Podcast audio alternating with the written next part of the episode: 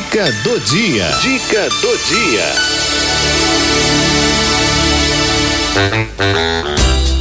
Saúde, saúde e desenvolvimento das crianças, com o doutor Marco Antônio Ramos.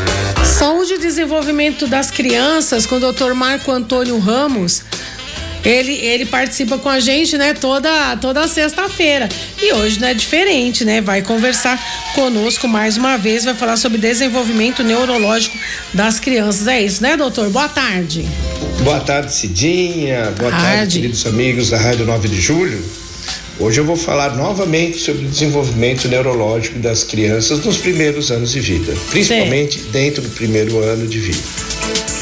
É natural que a criança tenha bons reflexos de sucção, de deglutição logo ao nascimento e que ela apresente um tônus muscular, ou seja, uma força muscular adequada para a idade que ela se apresenta no momento. Então, nesses primeiros dias de vida, ela tem que cumprir três características importantes: a sucção, a deglutição e um tônus muscular adequado.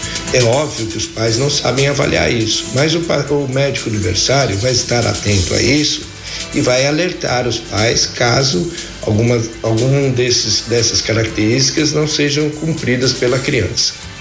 Depois a criança vai de alta para casa e entre um mês e dois meses ela já consegue firmar o pescoço, firmar a cabecinha, dar o sorriso social, acompanha com o olhar, depois, com quatro meses de idade, já manipula objetos com as mãos. Entre quatro e seis meses já consegue ficar sentadinha apoiada. Entre seis e sete meses, oito meses às vezes, fica sentada sem apoio. Depois, entre oito e dez meses, fica de pé apoiada. Geralmente tenta engatinhar. Isso não é um marco obrigatório Pode ser que depois, em vez, ao invés de engatinhar, ela uh, fique de pé com apoio. Em torno de 10, 11, 10 meses e um ano, comece a andar espontaneamente. As primeiras palavras ocorrem a partir dos seis, oito meses, com aqueles sons guturais, gugu, dadá, aquelas, aquelas, aquela lalação que a gente fala. Depois dos oito meses, ela já tenta falar um papai, uma mamãe, mas isso de forma muito simples até um ano de idade.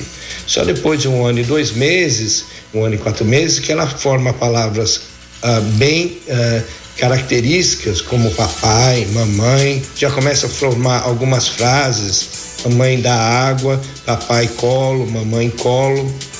E aí ela começa a desenvolver habilidades de linguagem e motoras cada vez mais sofisticadas.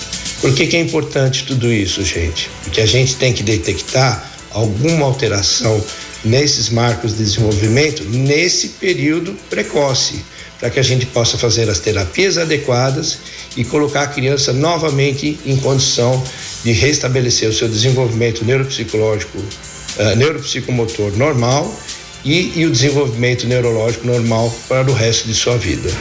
É isso aí, gente. Um grande abraço a todos e até a próxima. Um grande abraço, doutor. Fica com Deus. Bom final de semana.